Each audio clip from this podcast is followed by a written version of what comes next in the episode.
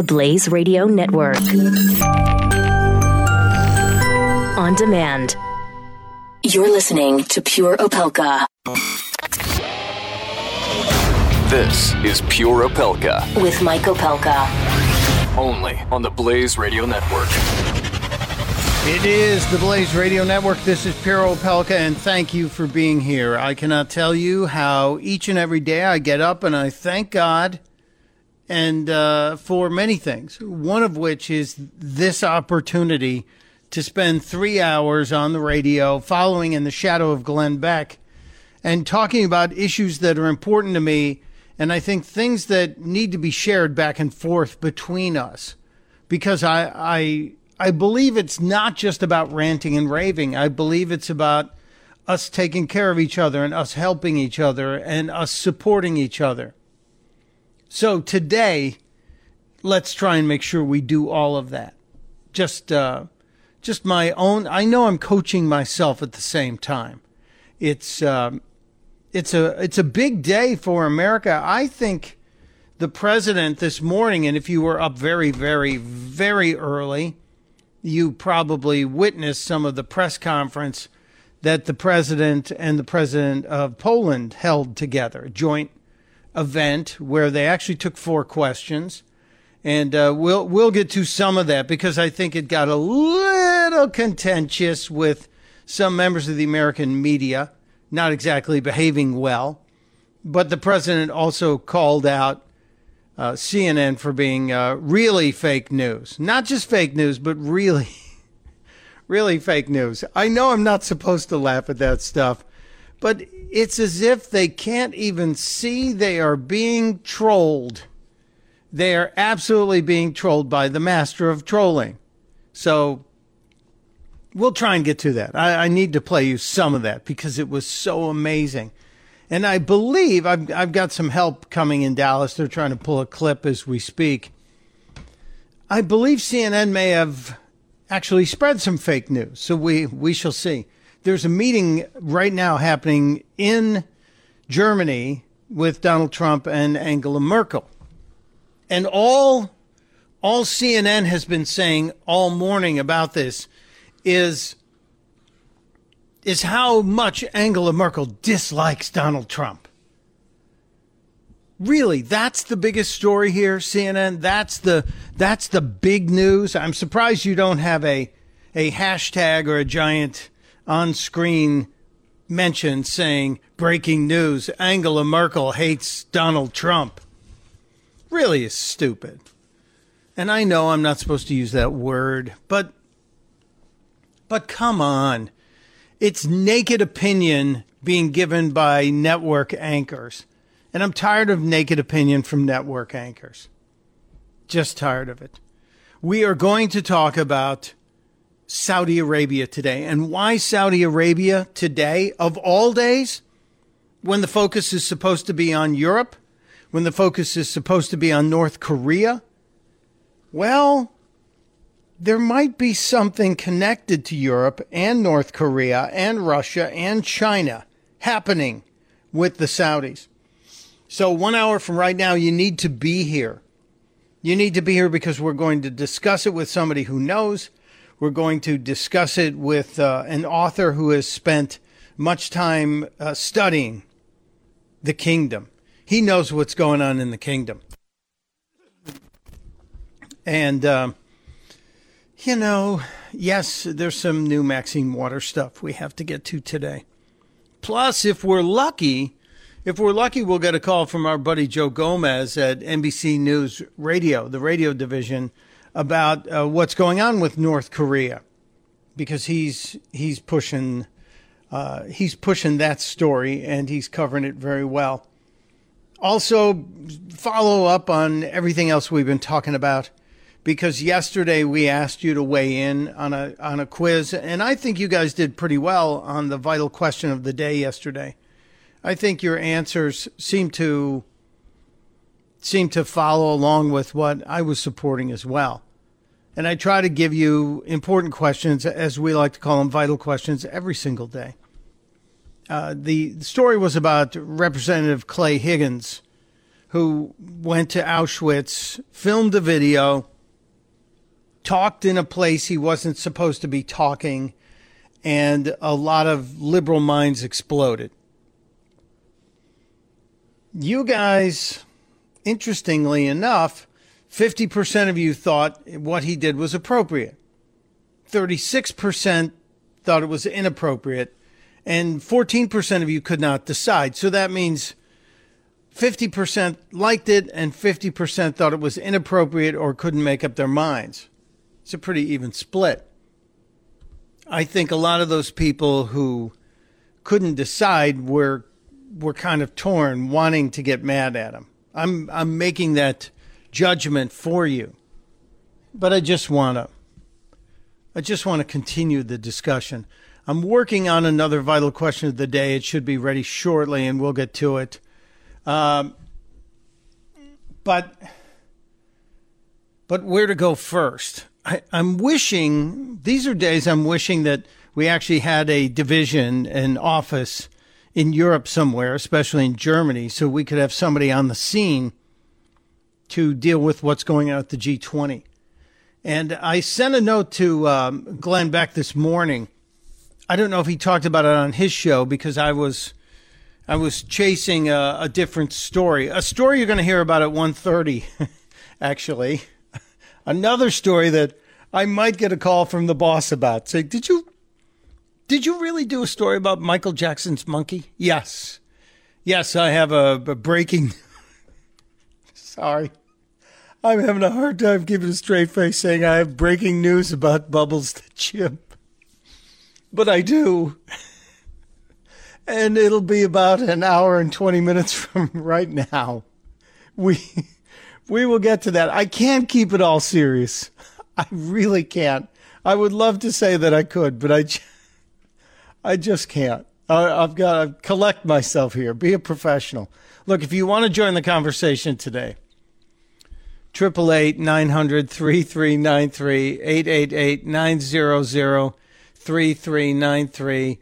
Uh, you know, I was hoping to be in England this week. We were hoping to watch young Reilly Opelka playing tennis.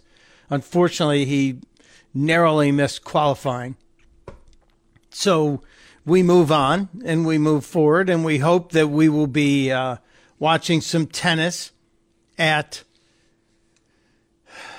at the U.S. Open in late August. So we'll see. We'll keep you posted. But there are a couple of interesting stories out of Wimbledon that I don't know if you're keeping track of.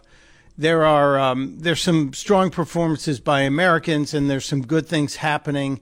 One of the things happened yesterday I thought was really cool, and social media should get credit for it. The story yesterday that that took over social media, at least for me, was the story of tennis player Jack Sock, who has just a, a great name. Jack Sock's an American tennis player. He's not number one, but he's certainly on the move. And he's a guy who played in the Olympics for this country and won a medal in the Olympics and is very a proud American. I don't know Jack Sock. I'm a fan. Jack Sock on his Twitter bio has the following Nebraska born, Kansas City raised, family over everything. Do you need to know anything else about this guy? Do you really need to know anything more about an American tennis player, a guy who's out there representing the country, other than Nebraska born, Kansas City raised, family over everything? That's it. And so when Jack Sock ran into the situation he encountered at Wimbledon two days ago, it's no surprise how he reacted. Jack Sock was playing a match and he won his match.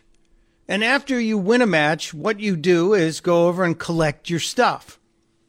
You pick up all your stuff, you put it in your bag, and you walk off the court, which is always funny to me because professional tennis players are probably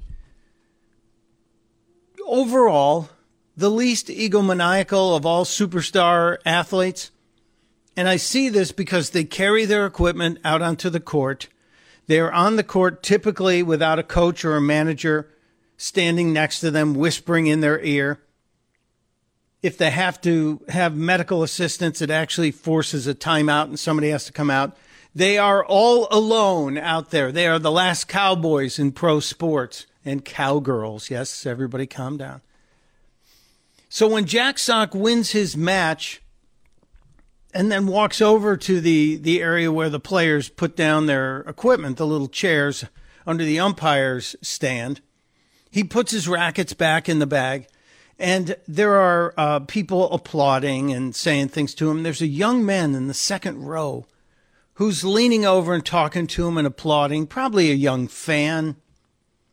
And Jack Sock was drying down his face and uh, his his rackets with one of the the plush towels that all the athletes get at Wimbledon.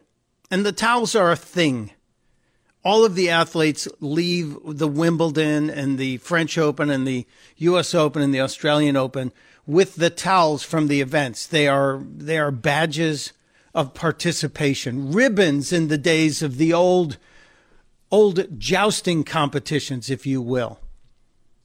So Jack Sock takes one of the towels, the Wimbledon towels, which I think sell for like 75 or 80 bucks if you're in the stands, but this is a player's towel and he tosses it to the kid.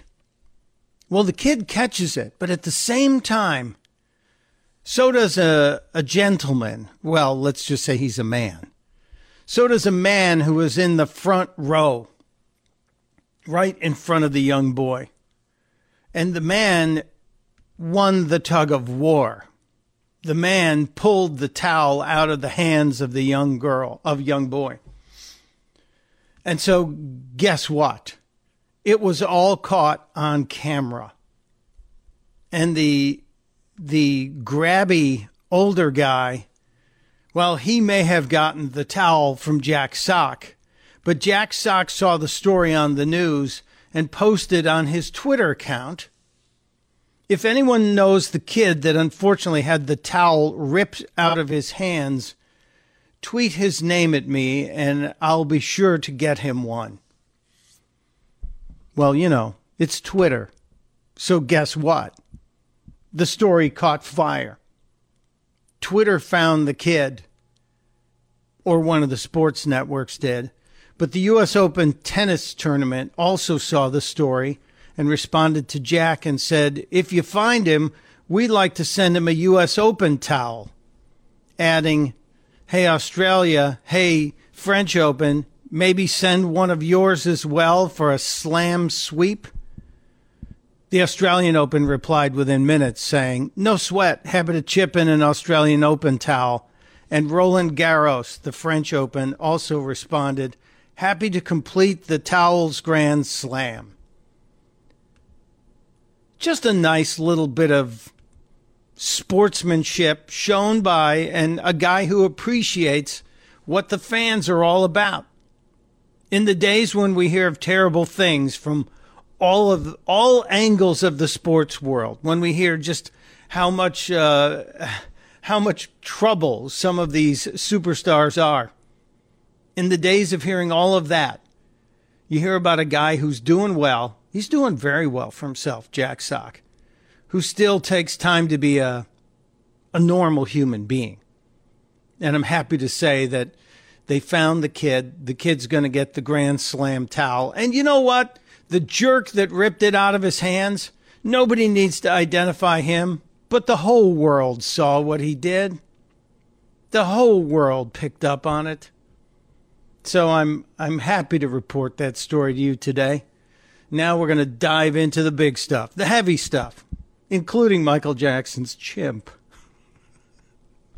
I'm sorry, it's it's it's a Thursday, and we're already looking at Friday around the corner, so I have to have a little bit of fun. Mike Opelka on uh, Pure Opelka. Yeah, we'll get into Trump. We'll get into Merkel. We'll get into Putin. We'll get into North Korea. But we had to open up with a little fun and a little inspiration. We'll be right back. Pure Opelka with Mike Opelka on the Blaze Radio Network.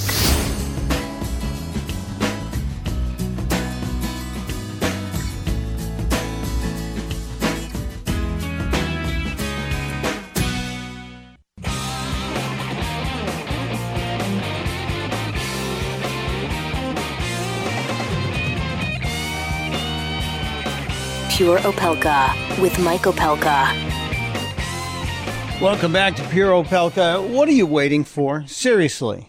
I, I talked to a friend of mine today. I have a buddy who's just back from a long car trip and he, he was late for our meeting this morning because his back was killing him.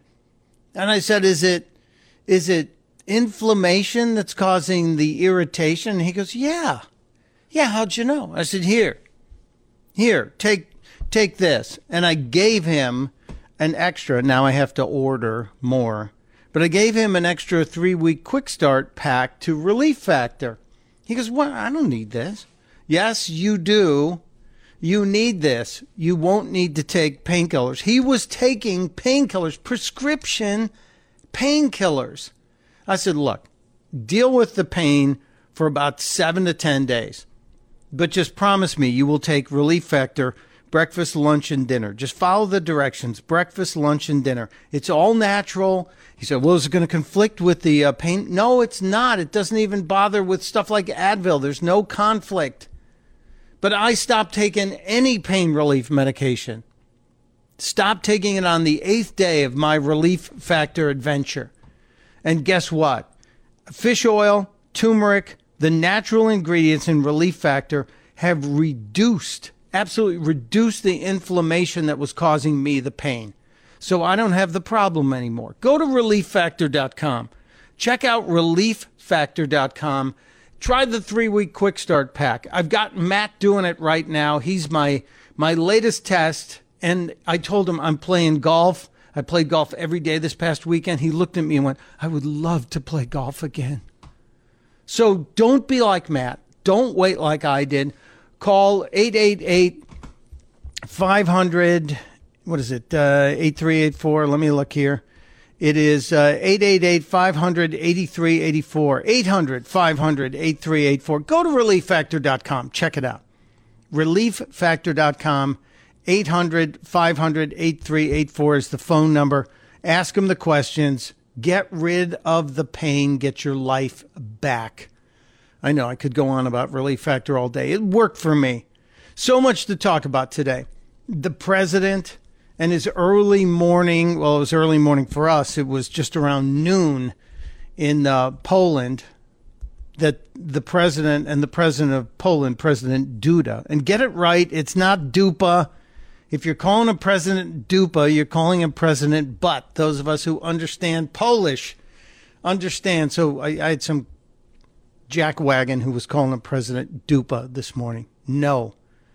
But the president then moved from the press conference to this massive crowd in Warsaw at the uh, Krasinski Plaza. And it's where they laid a wreath and a monument. But the president was out there and he gave a pretty stirring speech, and a few points were very, very well received. For example, this one.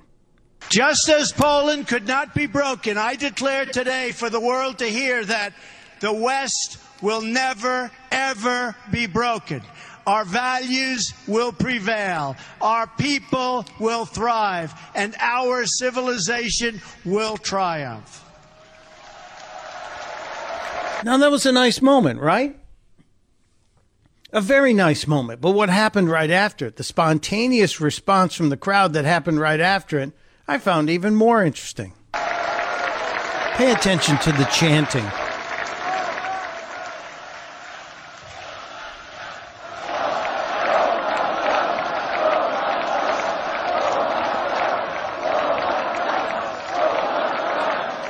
That's a massive crowd chanting Donald Trump. Donald Trump. Thank you. So together let us And Trump just like takes it all in. For family. And just says thank you. Freedom, For country and for God. Thank you. God bless you. God bless the Polish people. God bless our allies. And God bless the United States of America. Thank you. God bless you. Thank I, you very much. I thought he gave a great speech. It's 41 minutes. Uh, you can find it in a bunch of different places. That was the very end. There's some other highlights from it and some talking points from the press conference. We'll get to them after the break.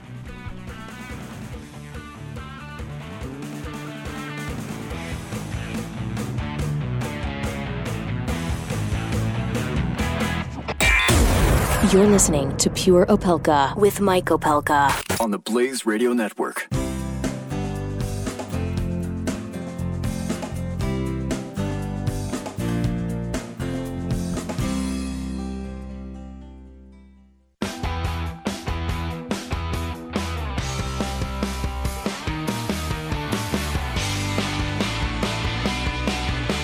You're listening to Pure Opelka with Mike Opelka. Part of the next generation of talk radio on the Blaze Radio Network. Can I get totally off the track here for just a minute? Can I totally just take a take an unsignaled left turn here? Okay, yes, I can. Host privilege. First of all, Mike Opelka here on Pure Opelka. Thank you. Glad you're here. The phone number, 888 900 3393, 888 900 3393. Join the conversation anytime. We'll talk about anything as I'm about to prove. Top of the hour, the next hour, we're going to talk to uh, author and friend Gerald Posner about the Saudis. Because I got a sneaking suspicion something's going on with the Saudis. I know I know the president went there first and we had this big deal, but there's something in the wind. So we'll get to that. So hang on. Um, this story, CBS News, breaking news, asking the question Are sleeveless dresses appropriate attire? Congress doesn't think so. Wait, what? Yeah, they've got actually got people covering this. Rebecca Shabad of CBS News is covering the story. She tells the tale of a young female reporter trying to enter a guarded room known as the Speaker's Lobby outside of the House chamber, but her outfit was considered inappropriate because her shoulders weren't covered. Oh my God, her shoulders were exposed! She was wearing a sleeveless dress. Forced to improvise, the reporter ripped pages from her notebook and stuffed them into I'm sorry, this is just insane. Stuffed them into her dress's shoulders openings, that, so that where normally a sleeve would be connected, to create paper sleeves. An officer whose job it is with enforcing the rules in the speaker's lobby said her creative concoction was still not acceptable. So I want you to just wrap your head around this.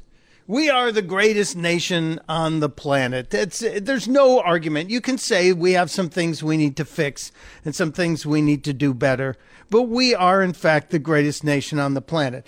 However, there are times when I question our own sanity.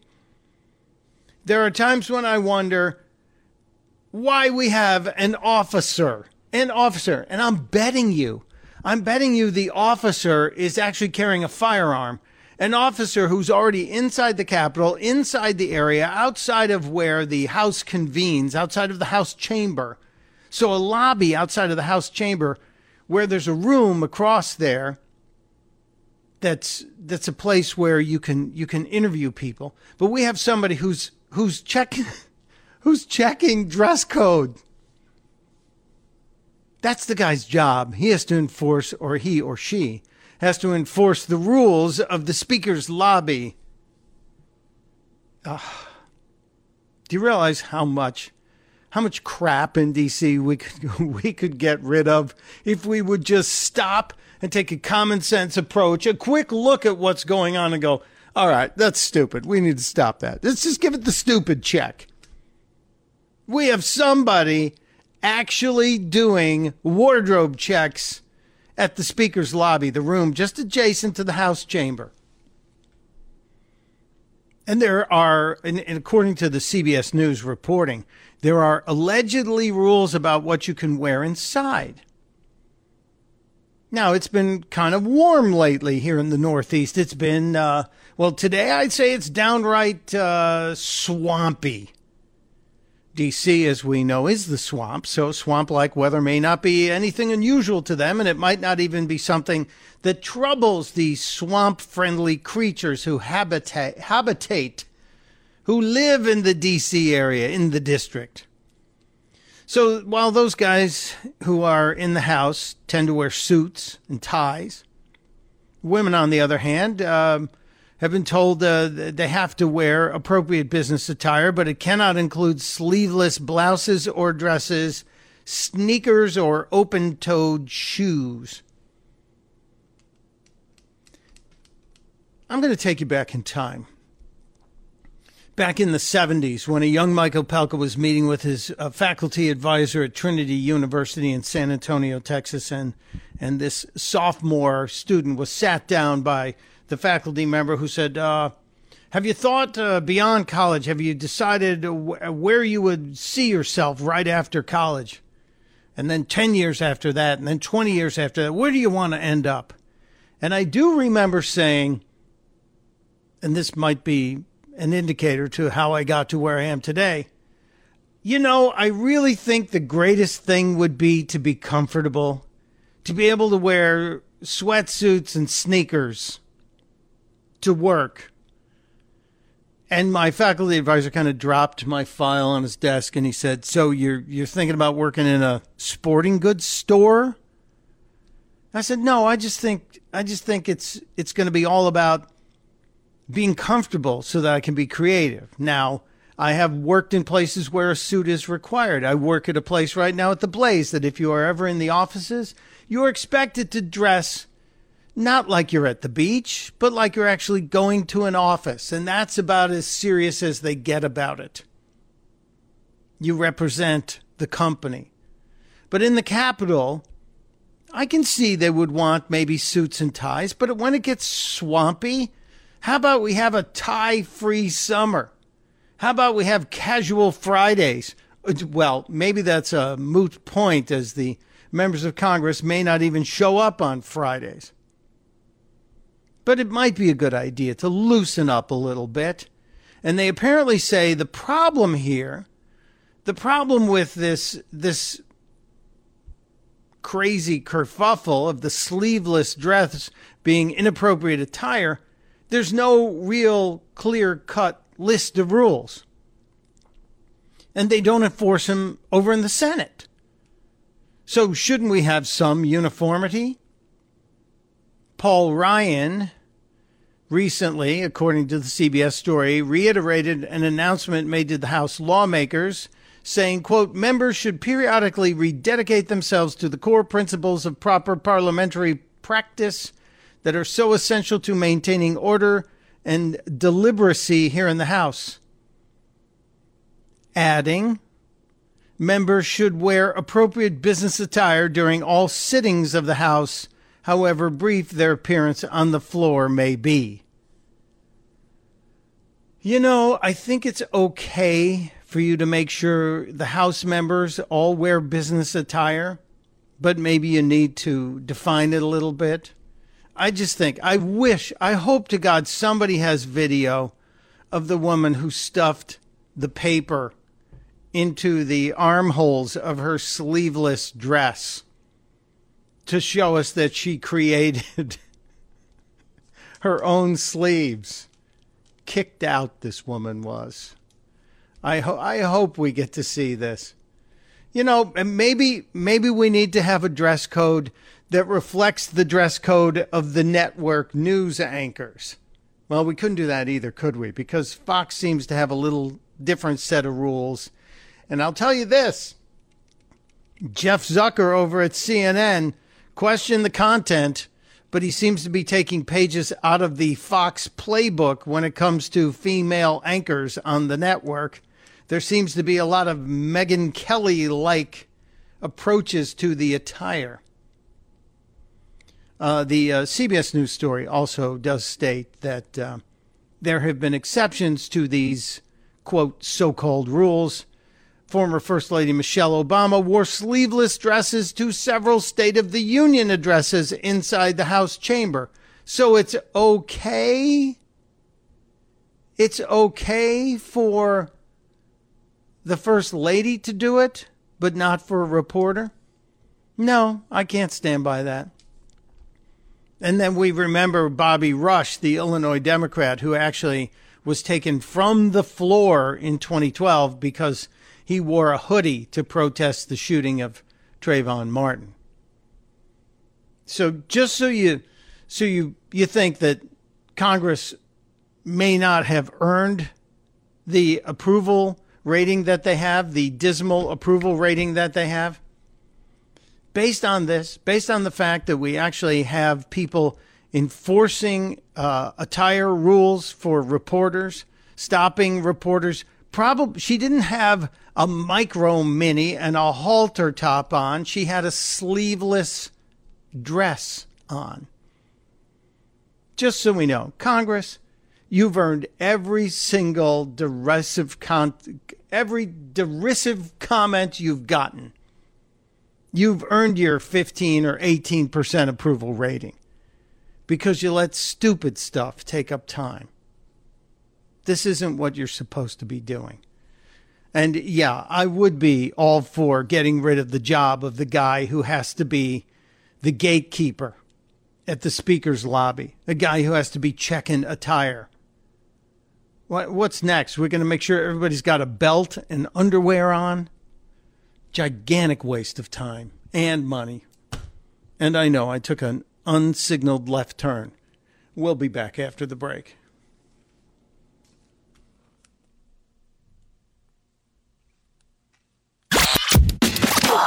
You're listening to Pure Opelka with Mike Opelka on the Blaze Radio Network.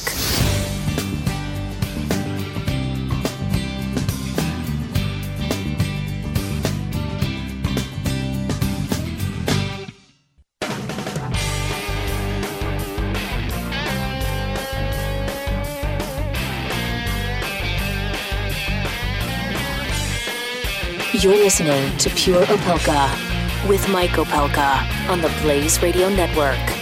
Just around the corner, we are going to have a guest, Gerald Posner, the author, uh, will join us. Gerald's been on with me before. Full disclosure, he's a friend and uh, a guy that I, I have known for almost 27 years. Yikes. Uh, but he doesn't seem to be aging, which ticks me off. Uh, we're going to talk about Saudi Arabia because I have a sneaking suspicion my spidey senses are telling me Saudi Arabia is working every end of the deal.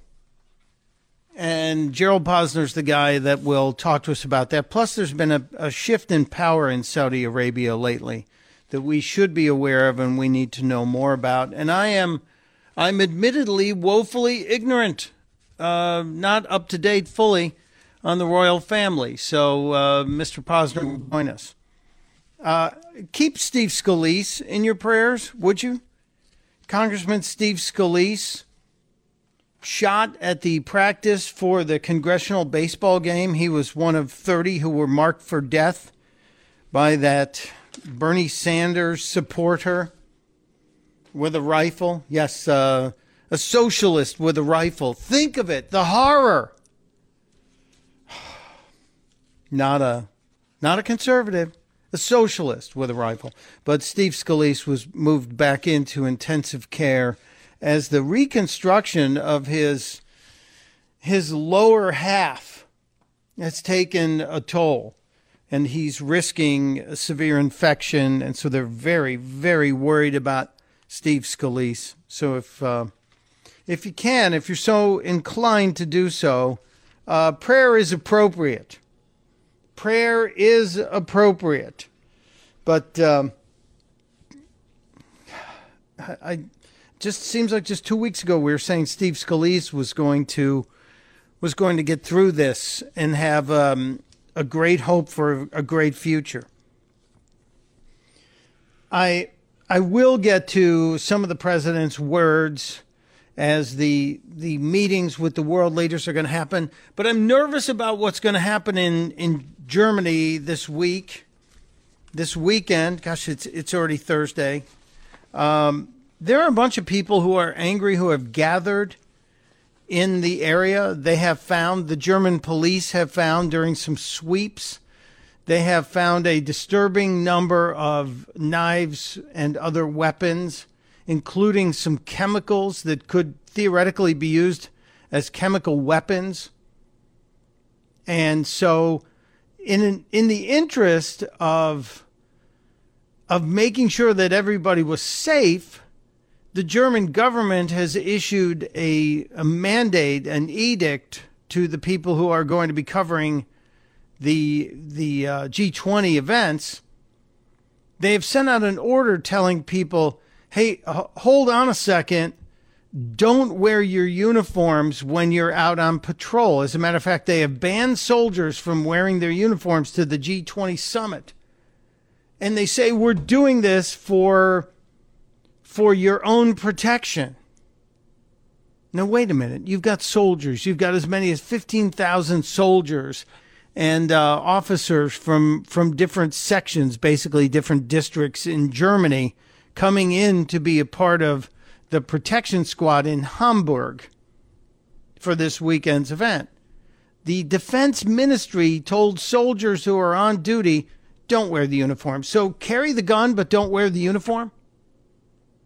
Does that seem a little confusing to anybody? So then, do you think some of these radicals, some of these crazy wannabe anarchists would be walking around not in in police uniforms, but in their anarchist uniforms, carrying weapons, saying it's okay, I'm a member of the military? And if someone starts shooting, how are we to know if they are a soldier or an anarchist? I think this is really dangerous. More than 10,000 protesters have flocked to Hamburg. We will keep our eyes on this. And while you're praying for Steve Scalise, pray for all of the world leaders who are present. All of them need our protection. When we get back, we'll talk about Saudi Arabia. What are they up to? We'll find out next on Pure Opelka.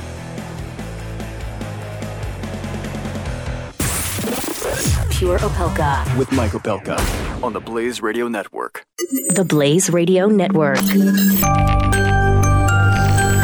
On demand. You're listening to Pure Opelka This is Pure Opelka, with Mike Opelka. only on the Blaze Radio Network. Second hour of Pure Opelka as we are monitoring everything going on overseas. The president was earlier speaking in Poland. He has now arrived in Germany, in Hamburg, meeting with Angela Merkel. And we will get you uh, whatever news we can. Right now, nothing we can tell you other than they are meeting. And there are protests, as, as of course you expect there to be protests. Did anybody see the zombie protests? Now, actually, I can get behind the zombie protest because it was nonviolent. It was free speech, beautifully done. It was a bunch of people. I think there were about 900 of them dressed in all white, made up their faces, and they kind of did the zombie shuffle, much like uh, the, the the zombie shuffle we saw in Night of the Living Dead, the first one, the best one, the George Romero one. And then at some point, these zombies who are supposed to be in their zombie state because they are disengaged from the political dialogue, they shed their crusty white clothes and they become engaged and people. It's almost like the Velveteen Rabbit who realizes that they can be real once they are loved. If the zombies realize they are loved, they will shed their zombie. I, it's just today's show is totally off the rails, and we still have two hours to go. Uh, the bottom of the hour, uh, of course, the breaking news update from the Pure Opelka newsroom. Whatever happened to Michael Jackson's monkey? Yes, I know he's a chimpanzee, but it's fun to say Michael Jackson's monkey. It's much better for radio.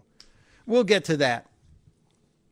And uh, basically, the news on the Michael Jackson monkey is coming out of Miami. So that's it's oddly connected to our next guest, my friend Gerald Posner, who is an author. Uh, we've been friends forever and ever and ever, but he's still, uh, even though he's as successful as he is, Gerald has maintained our friendship and actually stayed in touch with me over all these years and appeared on this show in its different formations a couple of times. Uh, Gerald, as I said, is an author. You remember the book on Kennedy that I just think is the best one on the Kennedy assassination, case closed. It's also in some ridiculous discount sale today, which I knew nothing about when I reached out to Gerald. Um, Gerald has also written books about the Vatican. We talked about God's banker, God, God's bankers back in the day. But in 2005, Gerald put out a book called Secrets of the Kingdom, which is is about the U.S. Saudi connection. And there's much to discuss about that connection, especially vital and important today when we have a president who made his first international visit kick off in Saudi Arabia. And now there's been some changes, some some things going on inside Saudi Arabia. So I've enlisted Gerald to join us in the second hour today. Uh, Dr. Posner, welcome back to Pure Opelka, sir. How are you?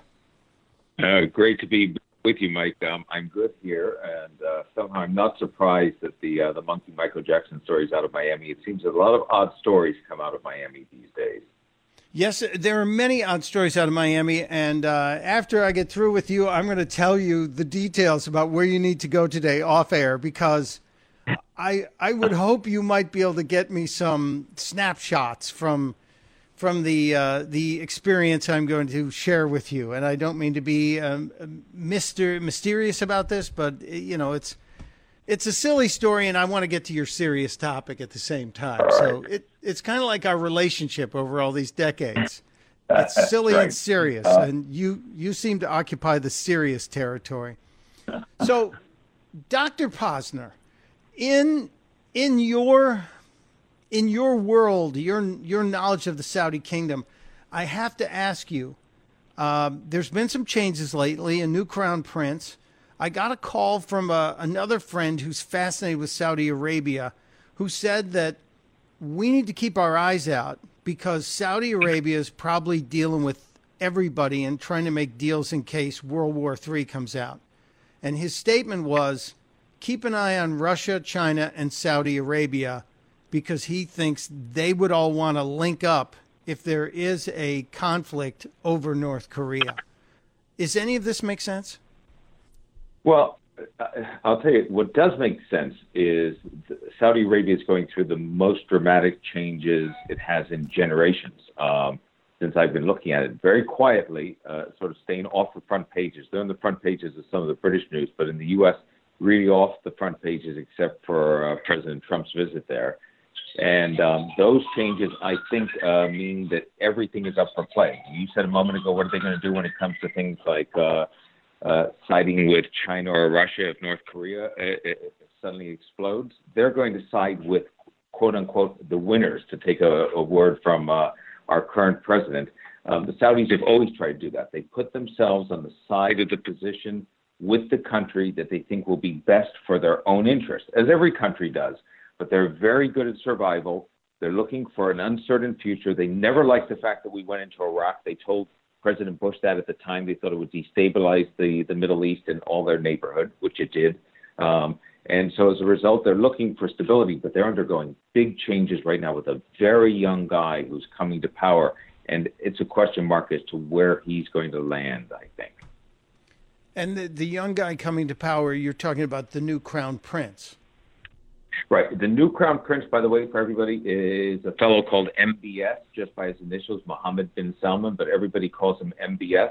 He's 31 years old.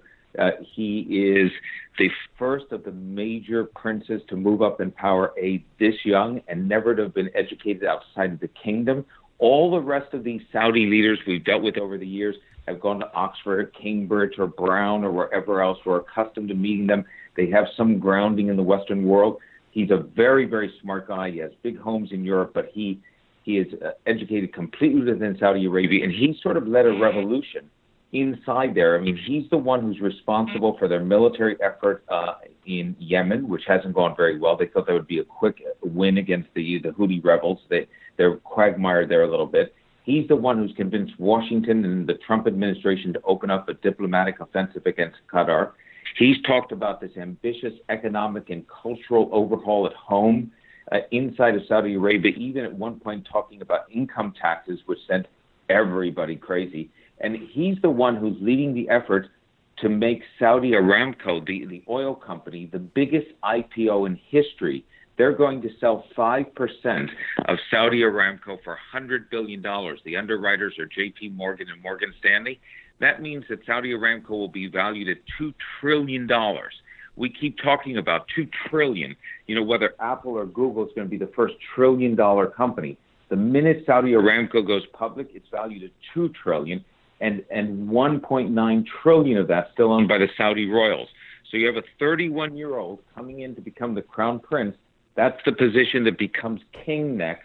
The current king is 81 and his father, and is not very active. There's all types of rumors about him being ill.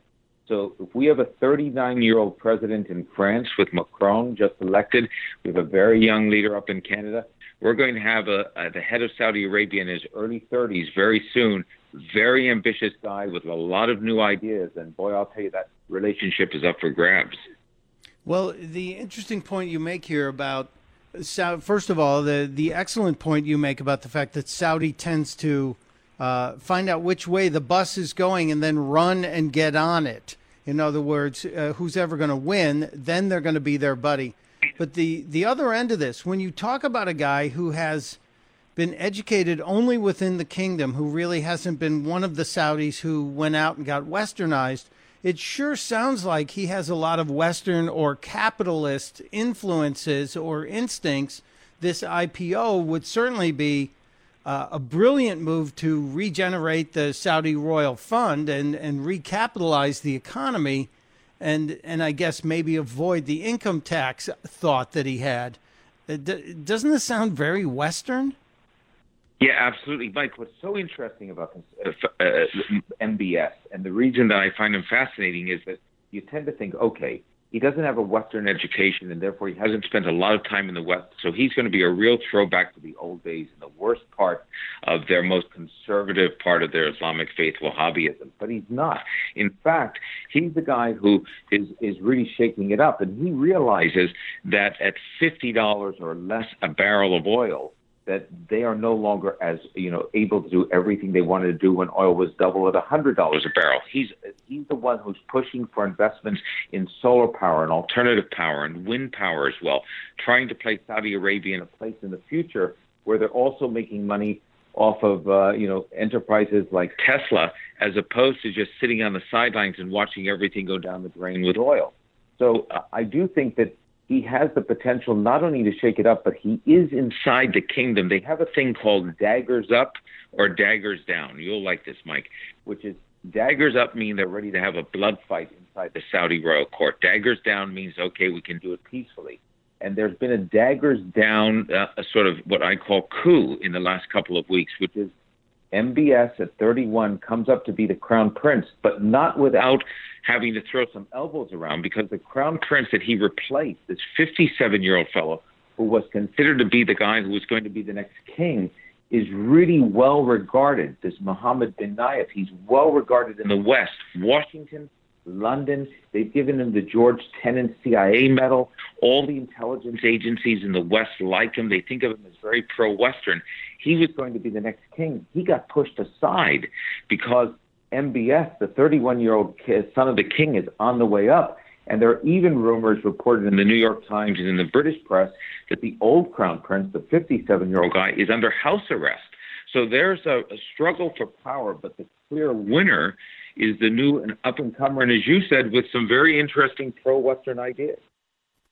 This is one to watch. This is one that I want all of us to keep an eye on. It's Saudi Arabia. It's a very young crown prince who's in line to be the king in a in a nation that we consider friendly for different reasons, not just for oil, but for strategic geography and for helping us deal with some of the other issues in that neighborhood we call the Middle East. Uh, Gerald, before I, I, let you go, we're talking to Gerald Posner, if you recognize the voice.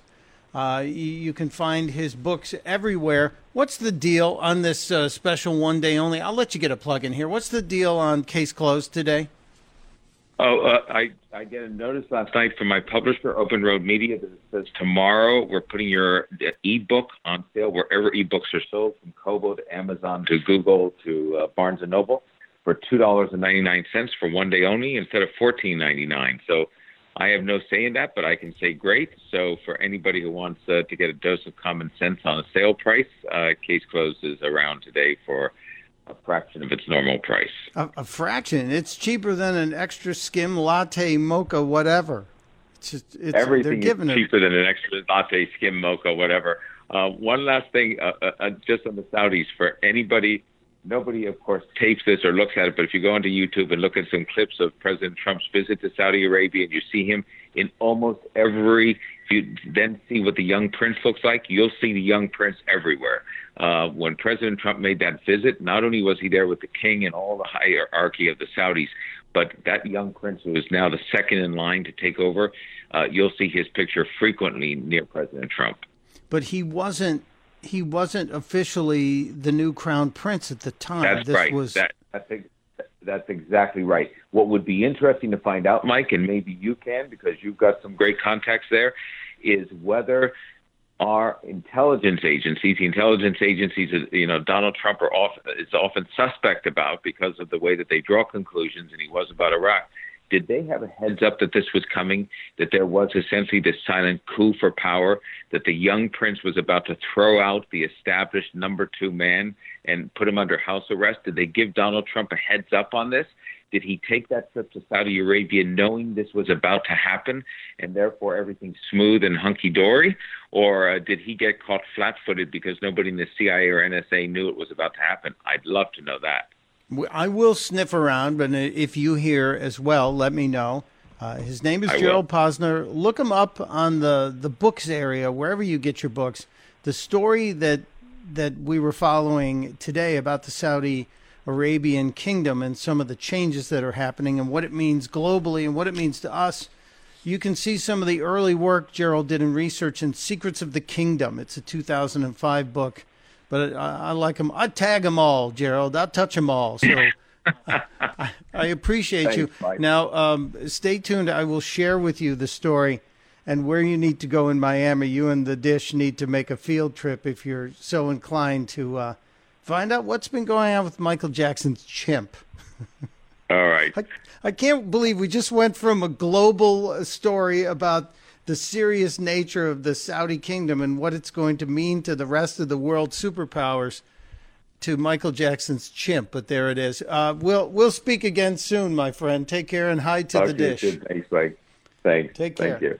And we'll be right back. You're listening to Pure Opelka with Mike Opelka on the Blaze Radio Network.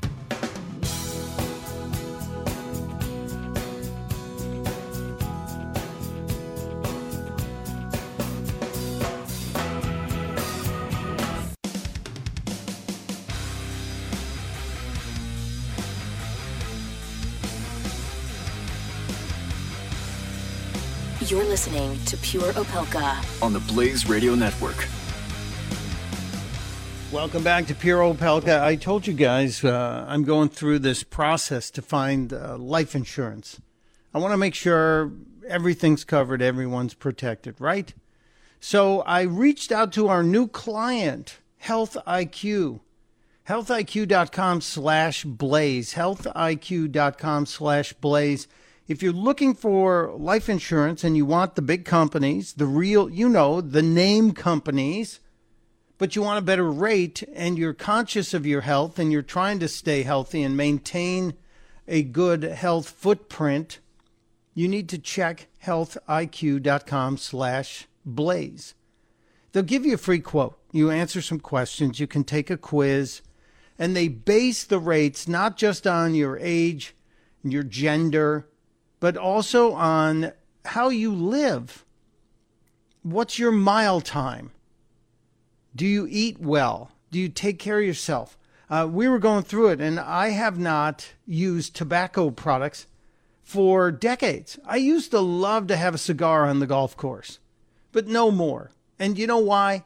Because I thought an occasional cigar use wasn't a big deal, but it was to your health IQ. And so years ago, when my employer said, well, even if you smoke a cigar once a week, guess what? We're going to charge you more. And I went, oh, sorry, cigars. Uh, I don't need you that much.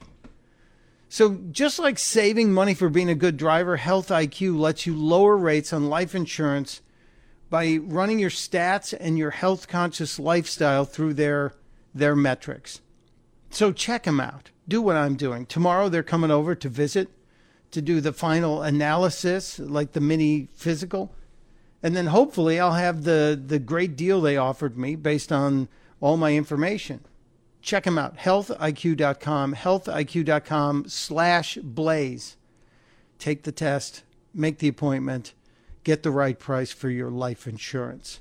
We've got more to cover. Uh, just around the corner, I have a breaking story. Have you wondered?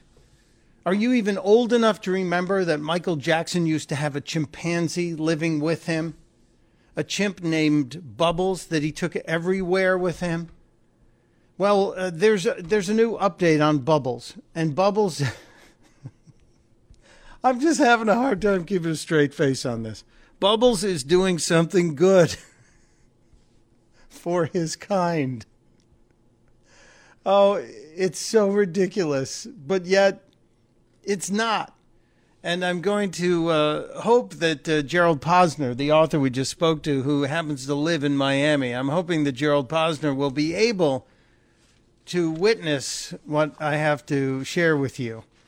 So when we get back, just around the corner, the update on Bubbles, the chimp. Plus, there's some other weird news out there. I don't know what could be weirder than dedicating an entire segment to Michael Jackson's former companion, a chimp. Yeah, we'll get into it next. I'm Pierre Opelka.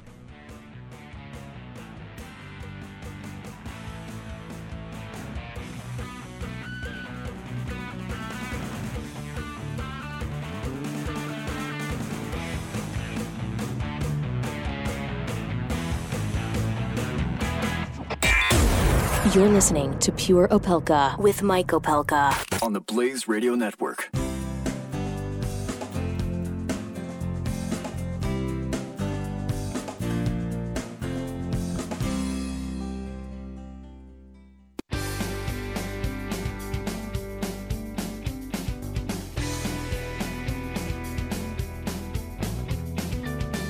Pure Opelka with Mike Opelka on the Blaze Radio Network. You know, one of the great things about this program is that we are allowed not to be too serious. We are allowed to have a little fun. We are allowed to flex the host privilege and share stories that interest us with you. And you likewise are able to and asked to share stories that interest you because we, we don't catch everything the story of the of the Colorado police officer who was missing in Russia and sadly still seems to be miss- missing in Russia came to us from a listener, and we helped at least get the word out on that. That's kind of what radio and this this crazy radio community is about. It's it's educating, it's supporting, it's sharing, it's being of service to each other. And so uh, I consider it my job to constantly be on the lookout for stories I think would fascinate, entertain, and interest you. And today I have such a story.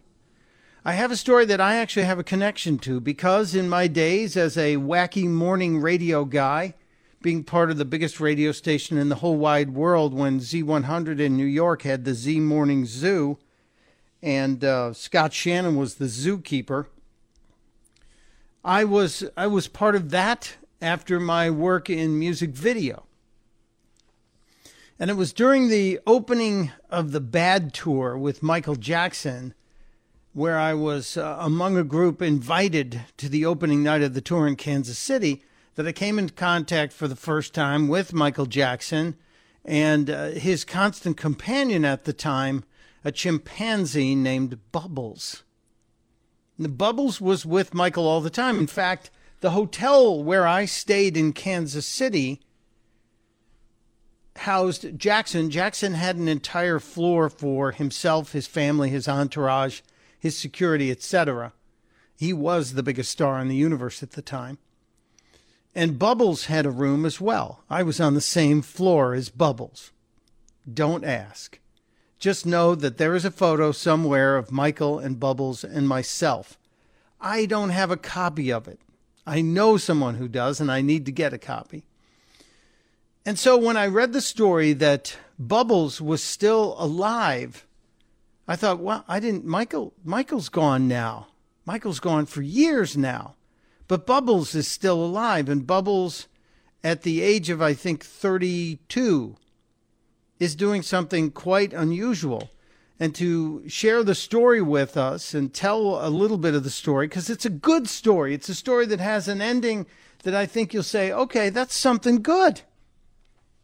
It uh, it comes out of Miami, Florida, uh, where Adam Brand is the owner of a gallery and a frame shop, Frames USA, and art gallery. It's on Southwest 40th Street in Miami.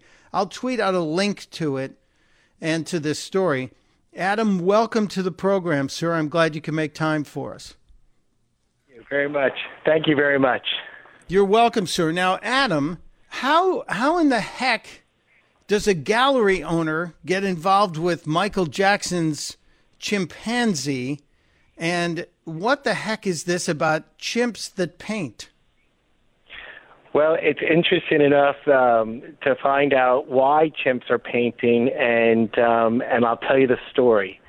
So the story goes like this: Bubbles is at a facility in Wauchula, Florida, called the Center for Great Apes and he's there with another 60 chimpanzees and orangutans. And part of their enrichment activities over there is to actually paint. And really? I have a frame wait, shop wait, and wait, art gallery. Yeah. Hang, hang on one second here, Adam. When you say paint, are we talking about they give them a roller and point them at a wall? No, they give them a, a, a they give them paintbrushes, uh, canvases, and uh, non-toxic paint. And they actually do they they grasp the concept of painting? Well, uh, interesting enough. Um, so chimpanzees and orangutans, when they're a mature, you know, when they're past a teenager, they have the capacity of a four, about a three or four or five year old.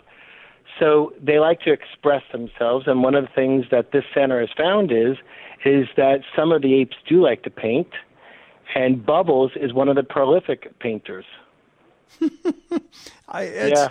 It's a it's a really different story, and it's hard not to smile and laugh a little bit when you think right. that this this chimp, who you said he is like 32 now, right? Correct. Correct. This 32 year old chimpanzee living in this sanctuary in Central Florida with 60 other apes of, of different kinds of age and, and talents has t- has taken up painting.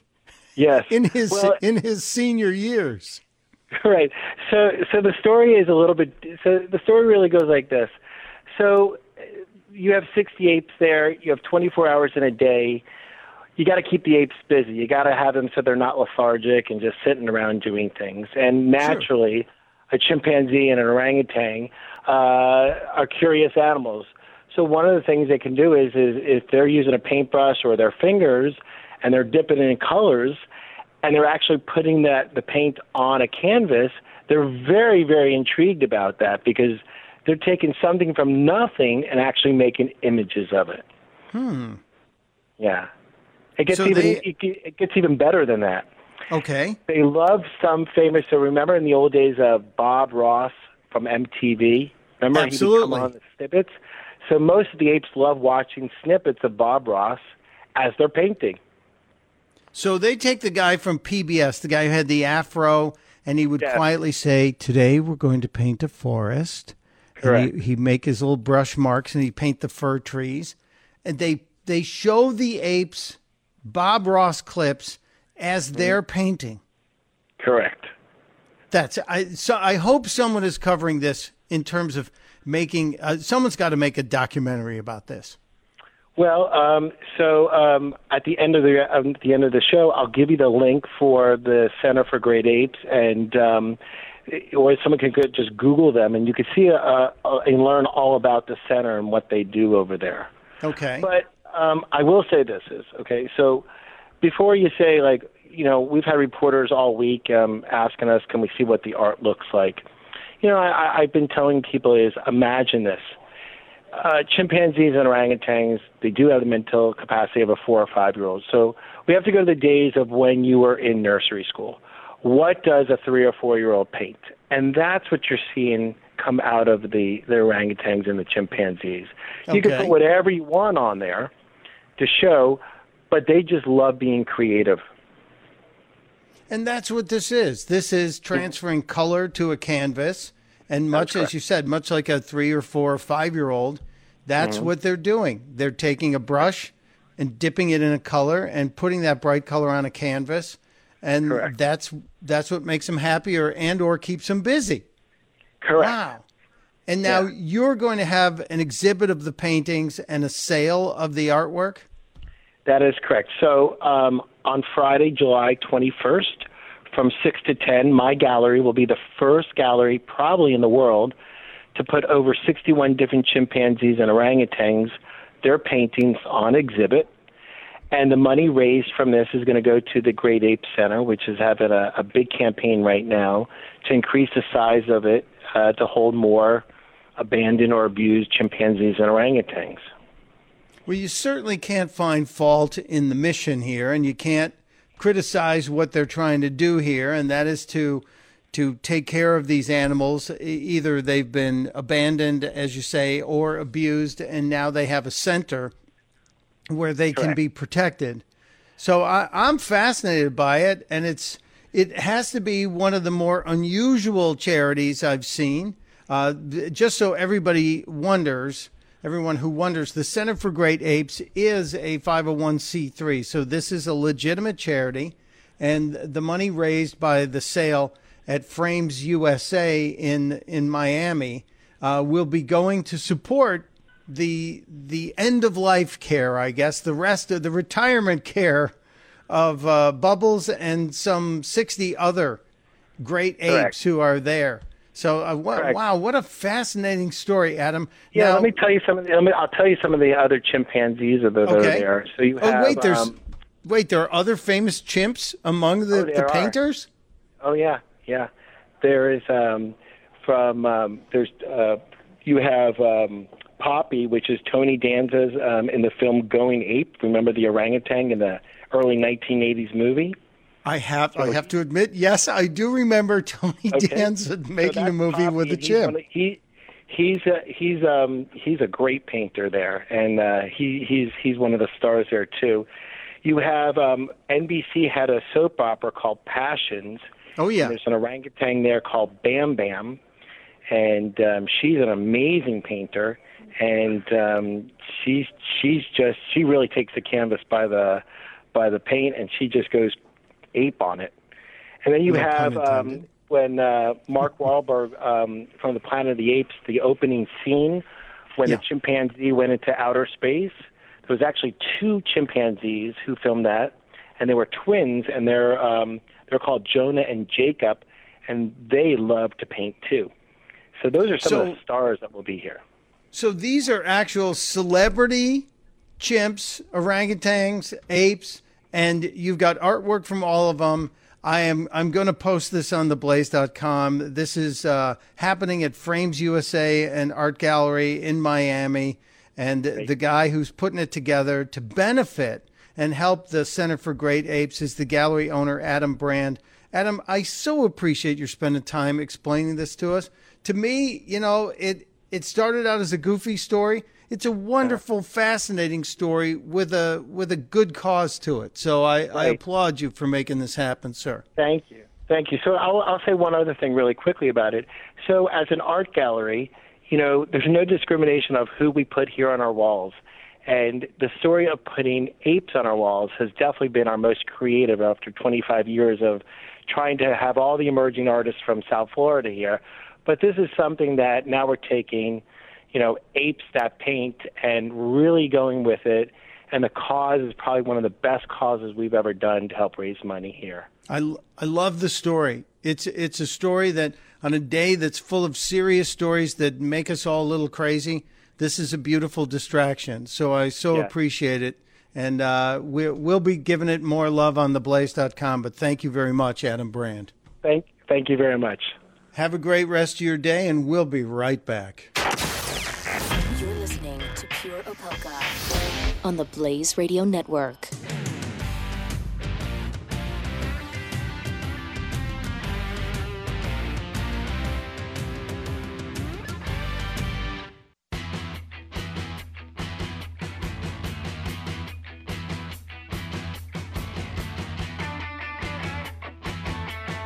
You're listening to Pure Opelka with Mike Opelka on the Blaze Radio Network. Welcome back to Pure Opelka. I have to tell you, uh, I've been in this business a long time, and I never thought I would be talking seriously, and I do mean seriously, with uh, an art gallery owner about paintings done by celebrity chimps. Not just Michael Jackson's chimp, but um, by by Tony Danza's co-star chimp or was it Scott Baio? I forgot what he said. And by the chimp that appeared on an NBC soap opera, Bam Bam, apparently a, a good painter. But I, I, I just thought Michael Jackson walking around the world with his own chimp was was strange enough. I didn't anticipate it could get weirder. And speaking of weird, uh, next hour, our friend from Denver, Angie Austin is uh, is going to uh, join us and and talk about some of the weird stories she's seen. I don't know if she can top this one. I seriously don't know if there's a, a way for Angie to get past it. And I'm still working on on finding this clip, which I think I think really is out there. Um, there's some fake news, I believe I believe CNN was spreading a story that is incorrect. I'll, I'll share it with you when we get there. Uh, a couple of other bizarre stories. This one I find difficult to believe. Uh, Tuesday night, a new Guinness record was set, and you know Guinness records, uh, they they seem to be getting sillier and sillier these days. It used to be Guinness records was you know something something really uh, worth recording, like somebody who could balance 37 plates on their head and walk across the street. Well, a, a, thousand people in Aurora, Illinois banged their heads to Queen's Bohemian Rhapsody on Tuesday.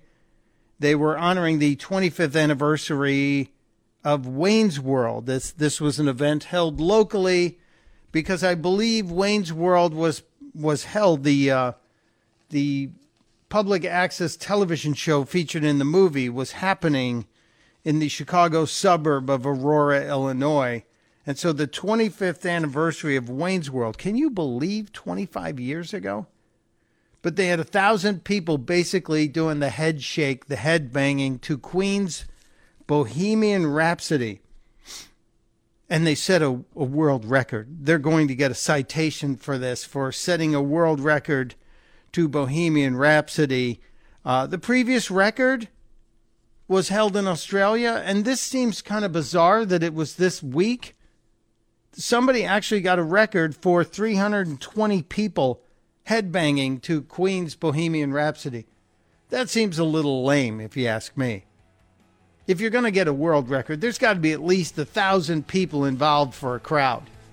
Seriously. We'll be right back with the third hour and even more insane news. Come on back.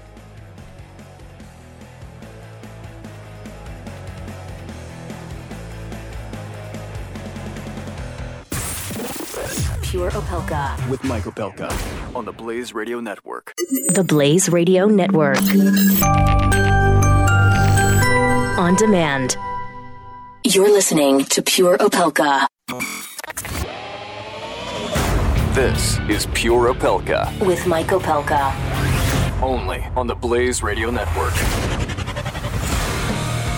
Third hour of Pure Opelka, and I have to tell you, things are moving pretty quickly today. I am monitoring news around the world, around the country, and uh, covering everything from serious to silly. As you witnessed in the last hour, we talked with author Gerald Posner about Saudi Arabia because I don't think we're paying attention.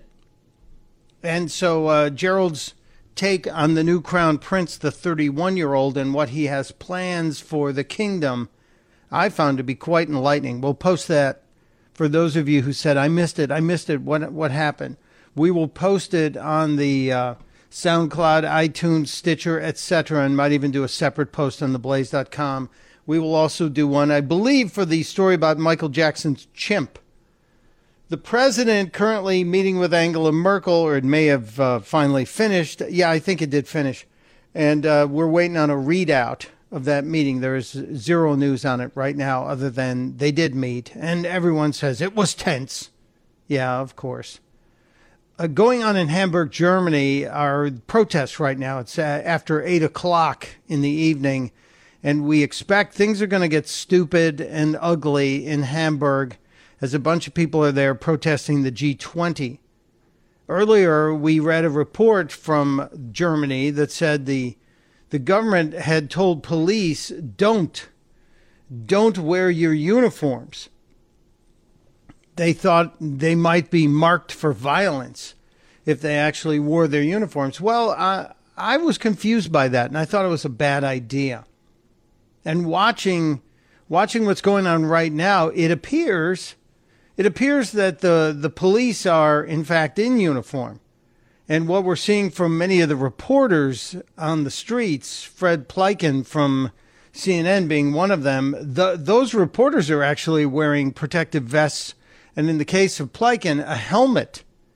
They are saying that there have been some flash grenades, and we even witnessed during the news break uh, Pleitgen jumping as a grenade went off right behind him while he was attempting to give us a close up look of what's going on. I don't know how smart it is to be there.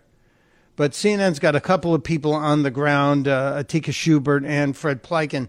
Uh, they're trying to give us a up close and personal look. I will bet you police will move media away from this this center. And my mind goes back to our coverage of the campaigns and the uh, political conventions of last summer when we went to both Philadelphia and Pittsburgh and covered what was going on between uh, the different campaigns, the GOP and the, the Democratic Party. The Democrats had an area near the near the convention center where they pretty much had all the protesters fenced in. And they were able to go there and chant as people came in and out.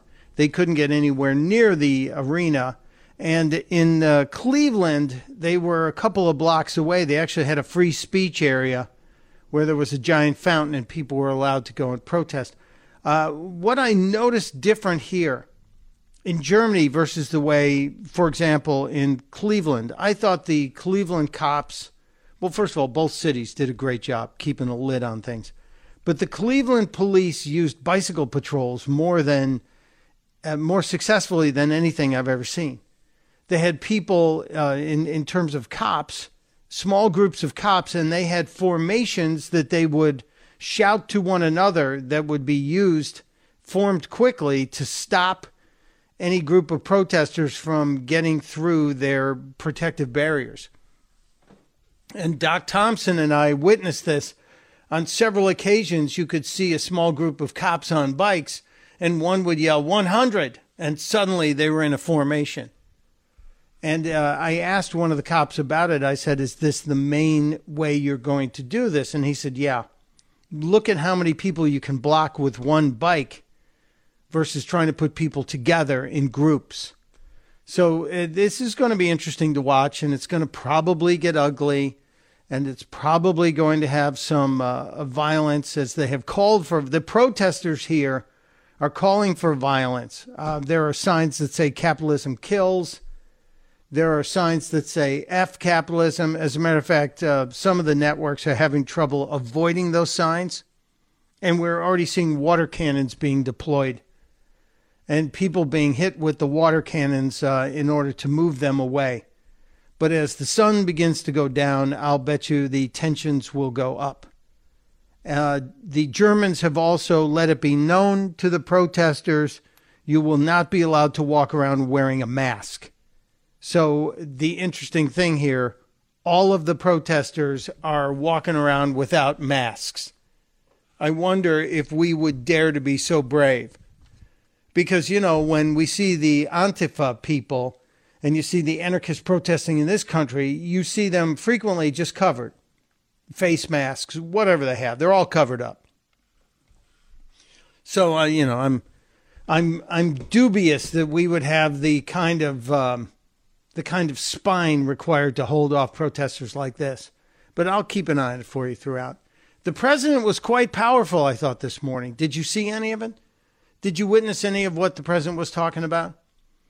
He was speaking in Warsaw before coming to Hamburg, and the president was talking to a massive crowd of people. He did reaffirm Article 5, so everybody in the mainstream media who's had their their drawers in a bunch saying the president won't tell our NATO allies that he supports Article 5. Well, I, I think they got what they wanted today. Here's a little bit of the president's speech. Americans know that a strong alliance of free, sovereign, and independent nations is the best defense for our freedoms and for our interests. That is why my administration has demanded that all members of NATO finally meet their full and fair financial obligation. As a result of this insistence, billions of dollars more have begun to pour into NATO. Now, I'm happy about that. I don't know about you, but I'm happy that the other members of NATO are doing their part, whether it's sending troops or sending money to pay for the troops that the rest of us are sending. So anybody that gets upset at the president for asking people to do what was agreed upon, you're a fool. You're a dolt. You're a dope. What's wrong with asking people to live up to their promises? He continued talking about NATO. People are shocked, but billions and billions of dollars more coming in from countries that, in my opinion, would not have been paying so quickly. To those who would criticize our tough stance, I would point out that the United States has demonstrated, not merely with words, but with its actions, that we stand firmly behind Article 5, the mutual defense commitment. Okay, network anchors, mainstream media, did you did you catch that? We stand behind Article 5. We are committed. Can everybody stop now? Can everybody just put a cork in it over the Article 5 discussions? Yeah. The president, and for anybody who thinks the president isn't going to get tough with Russia because he has a meeting coming up with Vladimir Putin, here's what he said just hours earlier in Poland.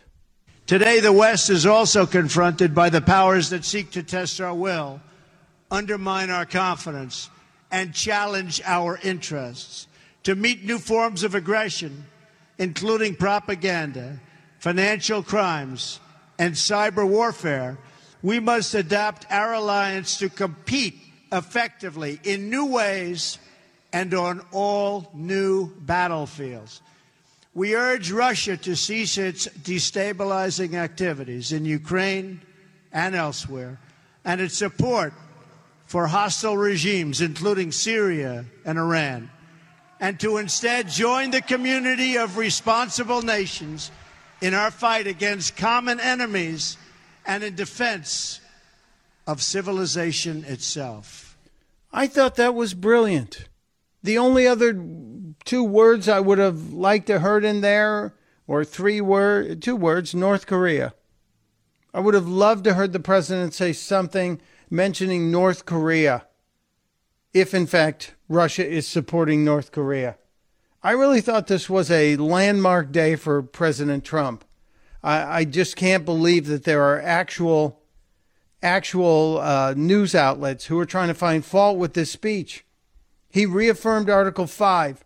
He talked about our commitment to our NATO allies.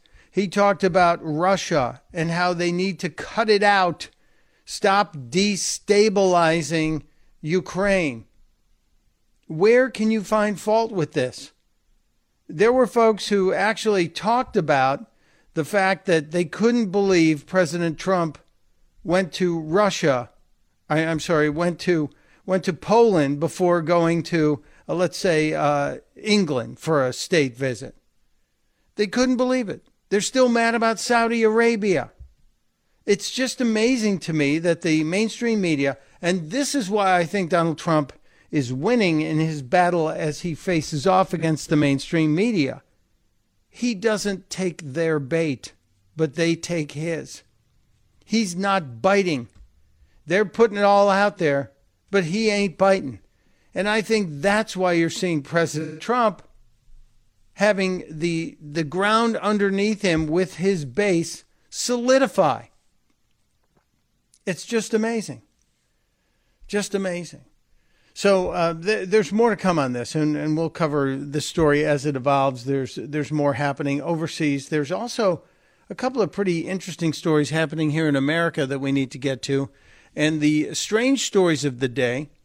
Our friend uh, Angie Austin from uh, from uh, Denver is going to be on with us. Uh, she's she just sent me a note saying I've got some really strange stories and I need to go over them with you. But then again, you've already covered Michael Jackson's monkey painting. I guess we've set the bar today, and we'll deal with some of that. Plus, I think I think Joe Gomez from NBC News is going to check in on what's going on with North Korea. So we'll try and get to that next on Pure Opelka. Pure Opelka with Mike Opelka on the Blaze Radio Network.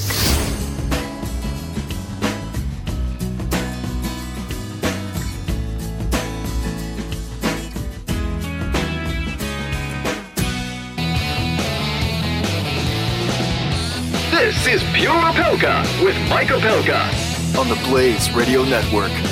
Welcome back to Pure Opelka. Waiting on Joe Gomez from NBC News Radio. He's been covering the uh, North Korea situation. I want to get a check in with him. Before we do that, let me remind you about Relief Factor.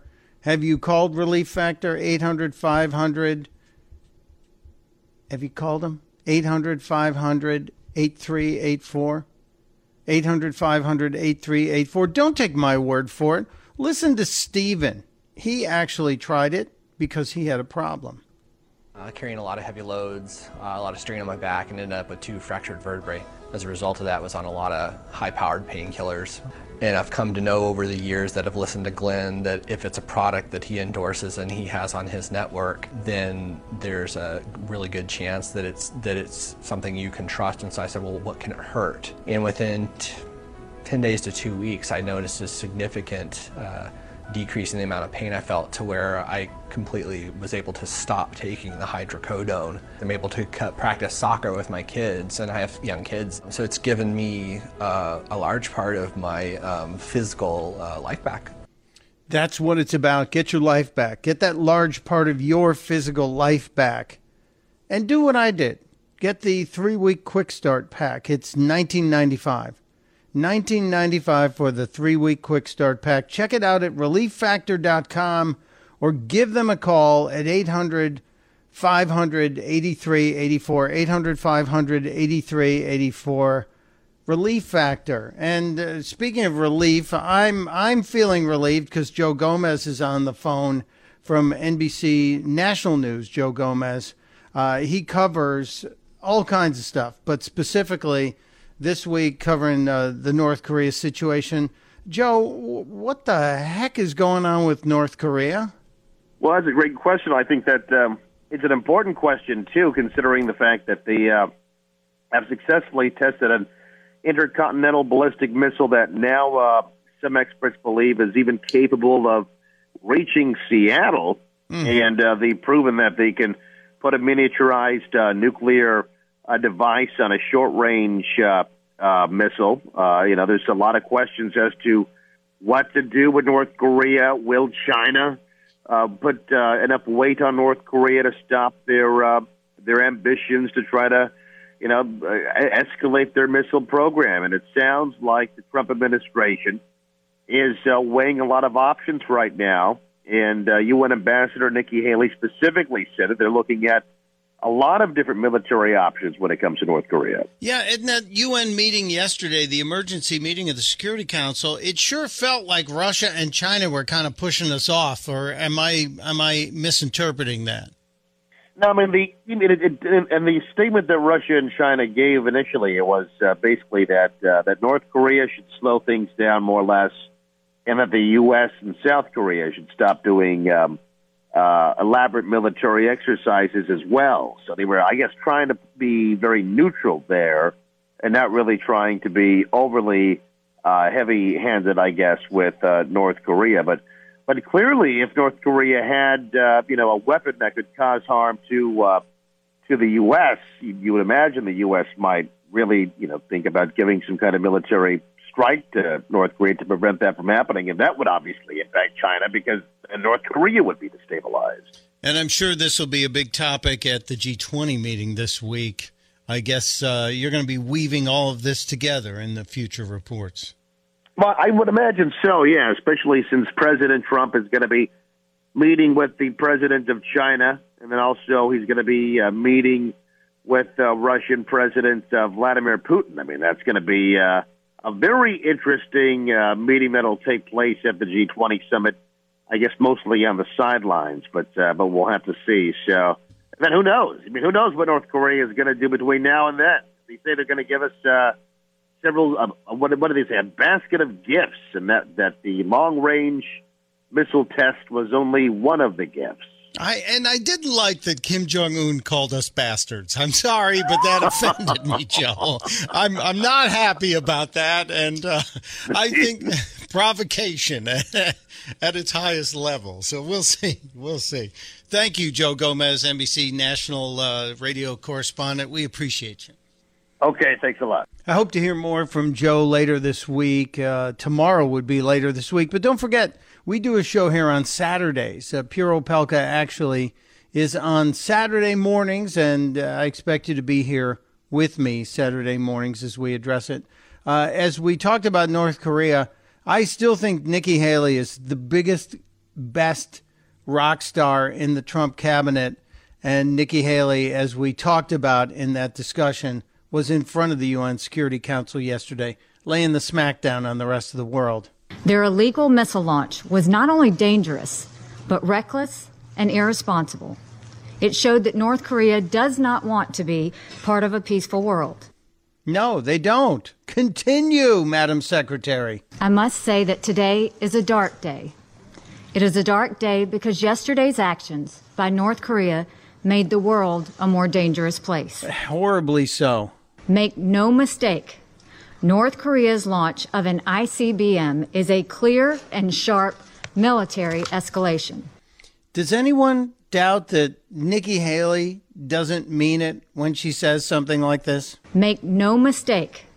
North Korea's launch of an ICBM is a clear and sharp military escalation. Yes, it is. And as we heard from the president today, we are making uh, decisions very soon and they involve what could be some very serious actions taken against North Korea. So we'll be on it. When we get back from a break, our friend Angie Austin joins us with some of the craziest stories of the day. Next on Pure Opelka.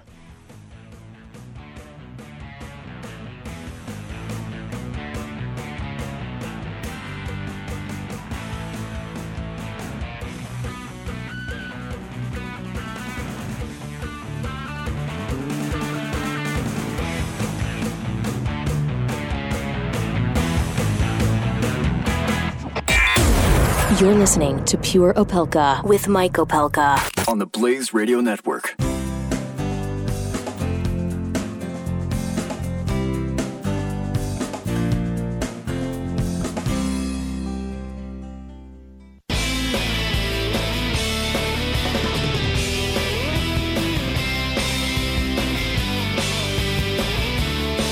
Pure Opelka with Mike Opelka on the Blaze Radio Network.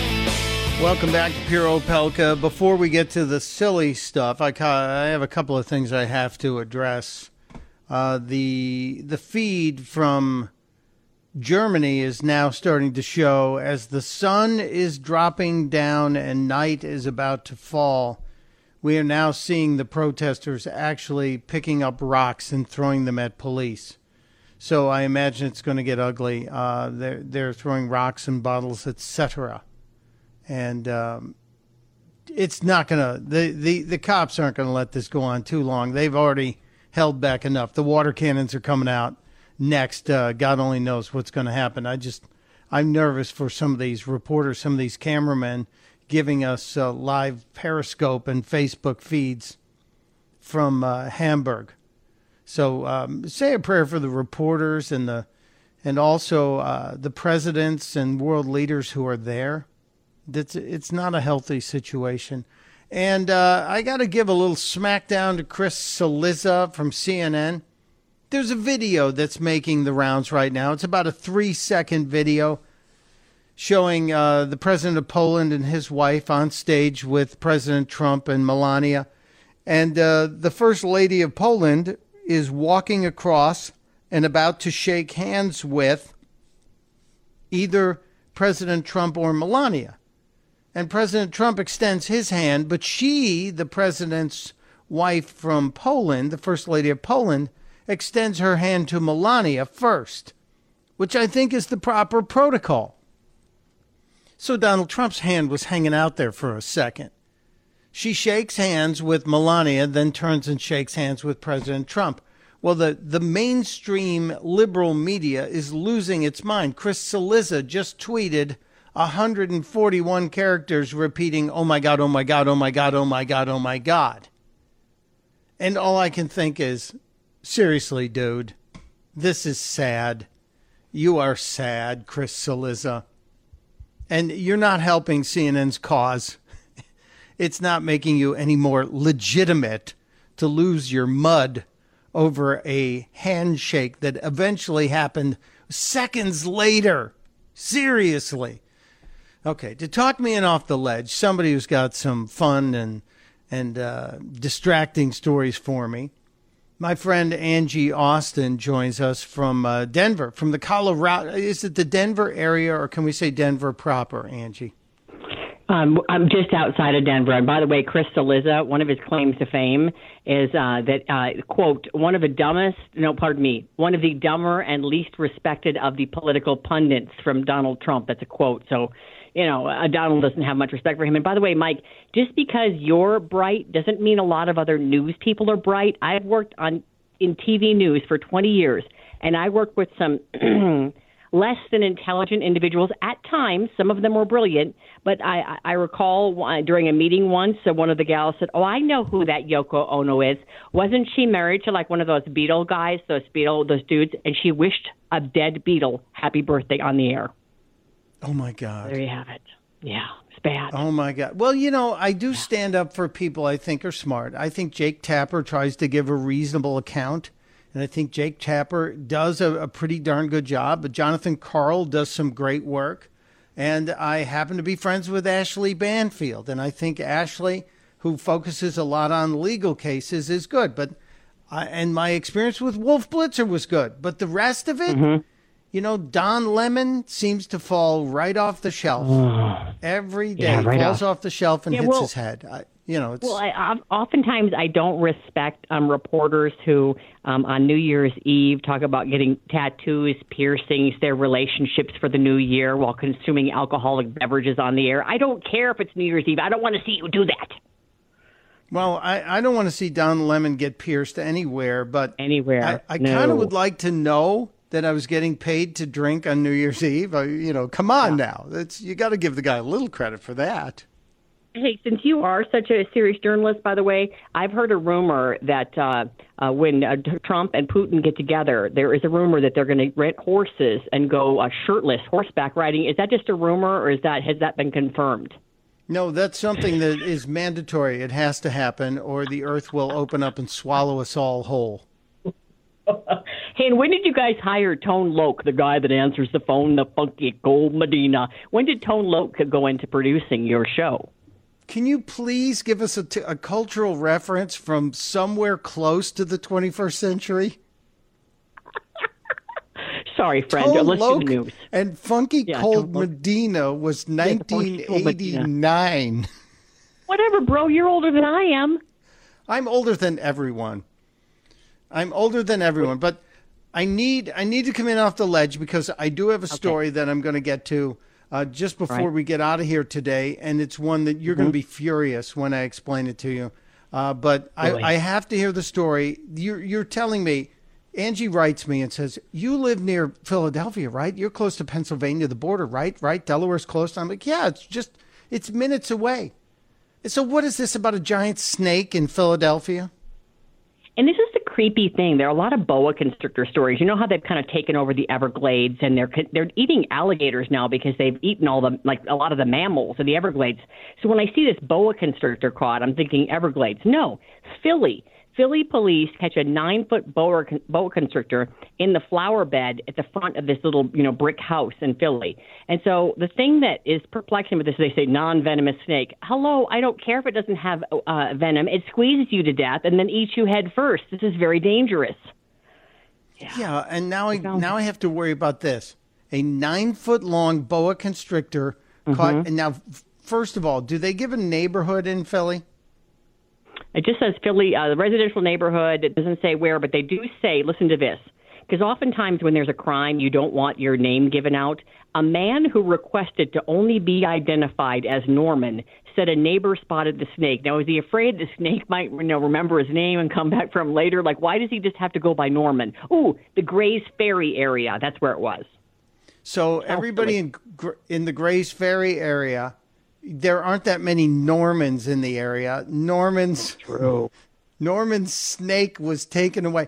A nine foot long boa constrictor can do serious damage. It can yes. squeeze you and kill you. Yeah, yeah. It was coiled up on the porch, I guess. Oh, oh, not yeah. fun. Okay, t- take me out of this. Take me to another animal story. Don't you have something about mice? Mice? Yeah. Okay. So the story is: uh, Does your sense of smell uh, make you fat. And I found this fascinating because they took a bunch of mice and they took the uh, well, this isn't very nice. They expunged their sense of smell. So half the mice can smell, half can't. They feed them the exact same diet. The mice that could smell got fat. The mice, their litter mates, the mice that could not smell, did not get fat. And I found this interesting because I don't smell that well, so I thought well, maybe this would work for me. I told you I had a personal story about this. We just moved into a new neighborhood. One of these little twins that I thought I liked in the neighborhood, little creep, he told my daughter, who's eight, You're going to be fat when you grow up. My daughter said, What? He goes, Well, your mom's chunky. I weigh 137 pounds. So my daughter says to him, First of all, I'm not going to be fat because I work out. She said, Second of all, my mom is not fat. My mom doesn't even eat candy. She's not fat. My mom is just wide. And I like I'm listening to the story. I'm like, what do you mean I'm wide? She goes, you know, mom, like those other moms that aren't skinny. And then she names off all of my chunky friends. And she goes, you know, you're wide like them. You're not fat. You're wide. I'm like, thank, thank you. I'm sorry, I'm laughing, but you're kids, wide. kids say the darndest things, don't they? She goes, I stood up for you, mom. I told him you don't even eat candy. You're just wide. You can't help it. I told him, Mom. I told him, you're not fat, you're wide. Yeah, really wide, like a double wide trailer. Oh my God. I love this kid. I love this kid too. She's great. I, I want to share one with you because I just, uh, okay. one, one, of our friends, uh, Lenore Skenazy, who has, and when you ask Lenore, Am I pronouncing your name right? She goes, If, if you're saying it like crazy, yes, you are. Lenore yeah. Skenazy. Lenore Skenazy just sent me a story about a mother who was arrested. And why was she arrested? Why? She let her 10 year old shop alone at the Lego store. What? Like, was she in the car? No, she was actually in the mall at another store very close by. And she was arrested? Okay, I'm nervous because my kids are at the pool right now without me. She was arrested charged with, get this, charged with endangering the welfare of a child. Well, you can put an eye out with a Lego, but are you kidding me? Because I send my 11 year old into the store alone all the time. Because, you know, let's be honest, when you're wide, sometimes you're a little lazy. You don't want to go in the store. So I send him in for like milk. I cannot believe she was arrested. Like, was were there extenuating circumstances that would, you know, she was, would result in these charges? Well, the Lego corporate offices had to be called because uh, one one mother in Canada had a similar experience. Her son went to the Lego store at the Chinook Mall in Calgary. He had two hundred dollars. Mm-hmm. They had given him two hundred dollars, which to me means like you could buy the whole store. And uh, he was going to purchase some Lego stuff with it. She got back mm-hmm. to the store and found the manager had called the security guard to detain the son and told them that Lego's corporate policy required a parent to be with any child 12 or under. Really? Well, first So- of all, let me just clarify. 200 bucks at the Lego store buys like a rock. You know what I mean? Like I don't know if you've gone to a Lego store, but they are ridiculously expensive. Like you can spend 500 bucks on like a little city or something or a Star Wars, thing, you know, uh, put put together. So I'm shocked that a 10 year old because they're pretty mature. I mean, that's like what fifth grade, fourth, fifth grade. I mean, that's pretty mature. Yeah, that's a that's a, a fifth grader, uh, a fifth or maybe even yeah fifth grader, and uh, told and and the mom was given an appearance ticket, expected to answer the charge in a court at a future date, because her child was shopping by himself while she was in another store in the mall. It's it's just common the sense madness. has gone up. Yeah, common sense isn't very common anymore. And I just want you to think back to when you were in fifth grade, going into like sixth, the things that you did alone, right? We would go like swimming at something they called the pits, where they like, you know, it was just like Sure. sand and a It's bunch like of water. That quarry. was just like, yeah, we- yeah, it's a court. It was like a drowning waiting to happen, and we would ride our bikes there alone. You know, I mean, think about the things we did without our parents. I mean, to not be able to shop for Legos without your parents, is ridiculous. That you would, the parent would be in trouble for that. Angie, we used to ice skate to school on the Chicago River in the winter. Can you imagine? that. My parents would be locked up by now. I, I'm up Uh-huh. against the wall. How do we find you, Angie Austin? DaybreakUSA.com. Uh, I have Mike Opelka on all the time. He's fantastic. Thank you, Mike. What a great idea. Thank you, Angie. Have a great wide. day. We'll be right back. You're listening to Pure Opelka with Mike Opelka on the Blaze Radio Network.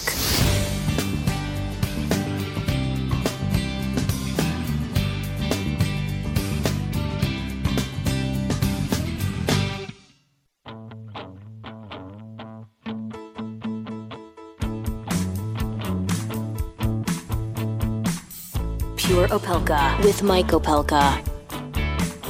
Welcome back to Pure Opelka. Before we get out of here, I'm going to remind you one more time don't delay. Do this.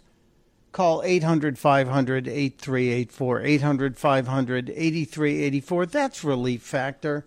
I started using it. I am a paid spokesperson, but I wouldn't use it and tell you I'm using it if it didn't work. And it's changed me. It's given me my life back. I don't take anything for pain, nothing. And I haven't since the eighth day. And it's been 12 plus weeks. Relief Factor. It's all natural. It helps reduce the inflammation, and that's what causes the pain in your knees, your hips, your back, your neck. It works for me. It should work. It can work for you. Give it a try. Three week quick start pack is $19.95. Wouldn't you try that for three weeks to see if it would reduce your pain too? I hope it has the same effect for you that it has for me. Check them out at relieffactor.com or give them a call. 800 500 8384. 800 500 8384. Some of you have picked up on the fact that I've tried to wrap up these shows every day with a little bit of uh, inspiration, with a little bit of maybe hope or discussion of hopeful things because we're surrounded by images and heated rhetoric and and the situation like we're facing in Hamburg, Germany at the G20 with all the protesters who are currently throwing bottles and lighting fireworks and God knows what else they'll do once the sun goes down. But I've tried to take a little bit more of a positive approach to things to try and look for good. That's the true definition of the word love is to look for the good in everybody and everything. And Billy Joel inspires me today. Billy Joel went to his high school on Hicksville in Long Island this past week. Billy Joel, who didn't graduate from the high school himself, he missed his own graduation. He was apparently one or two credits short. So Billy Joel went back 50 years later to give some advice to the kids at the high school in Hicksville on Long Island. Right now, you're as idealistic as you're ever going to be. And that 18 year old is, you can take that with you the rest of your life. Whenever You can take that with you for the rest of your life. You can take that idealism with you for the rest of your life. It doesn't go away. just take it with you. Remember that 18 year old. Bring that with you and pair it with the grown up that's in you now. You'll be unstoppable. We'll see you tomorrow. Let's wrap up the week. Testudo, my friends. Testudo.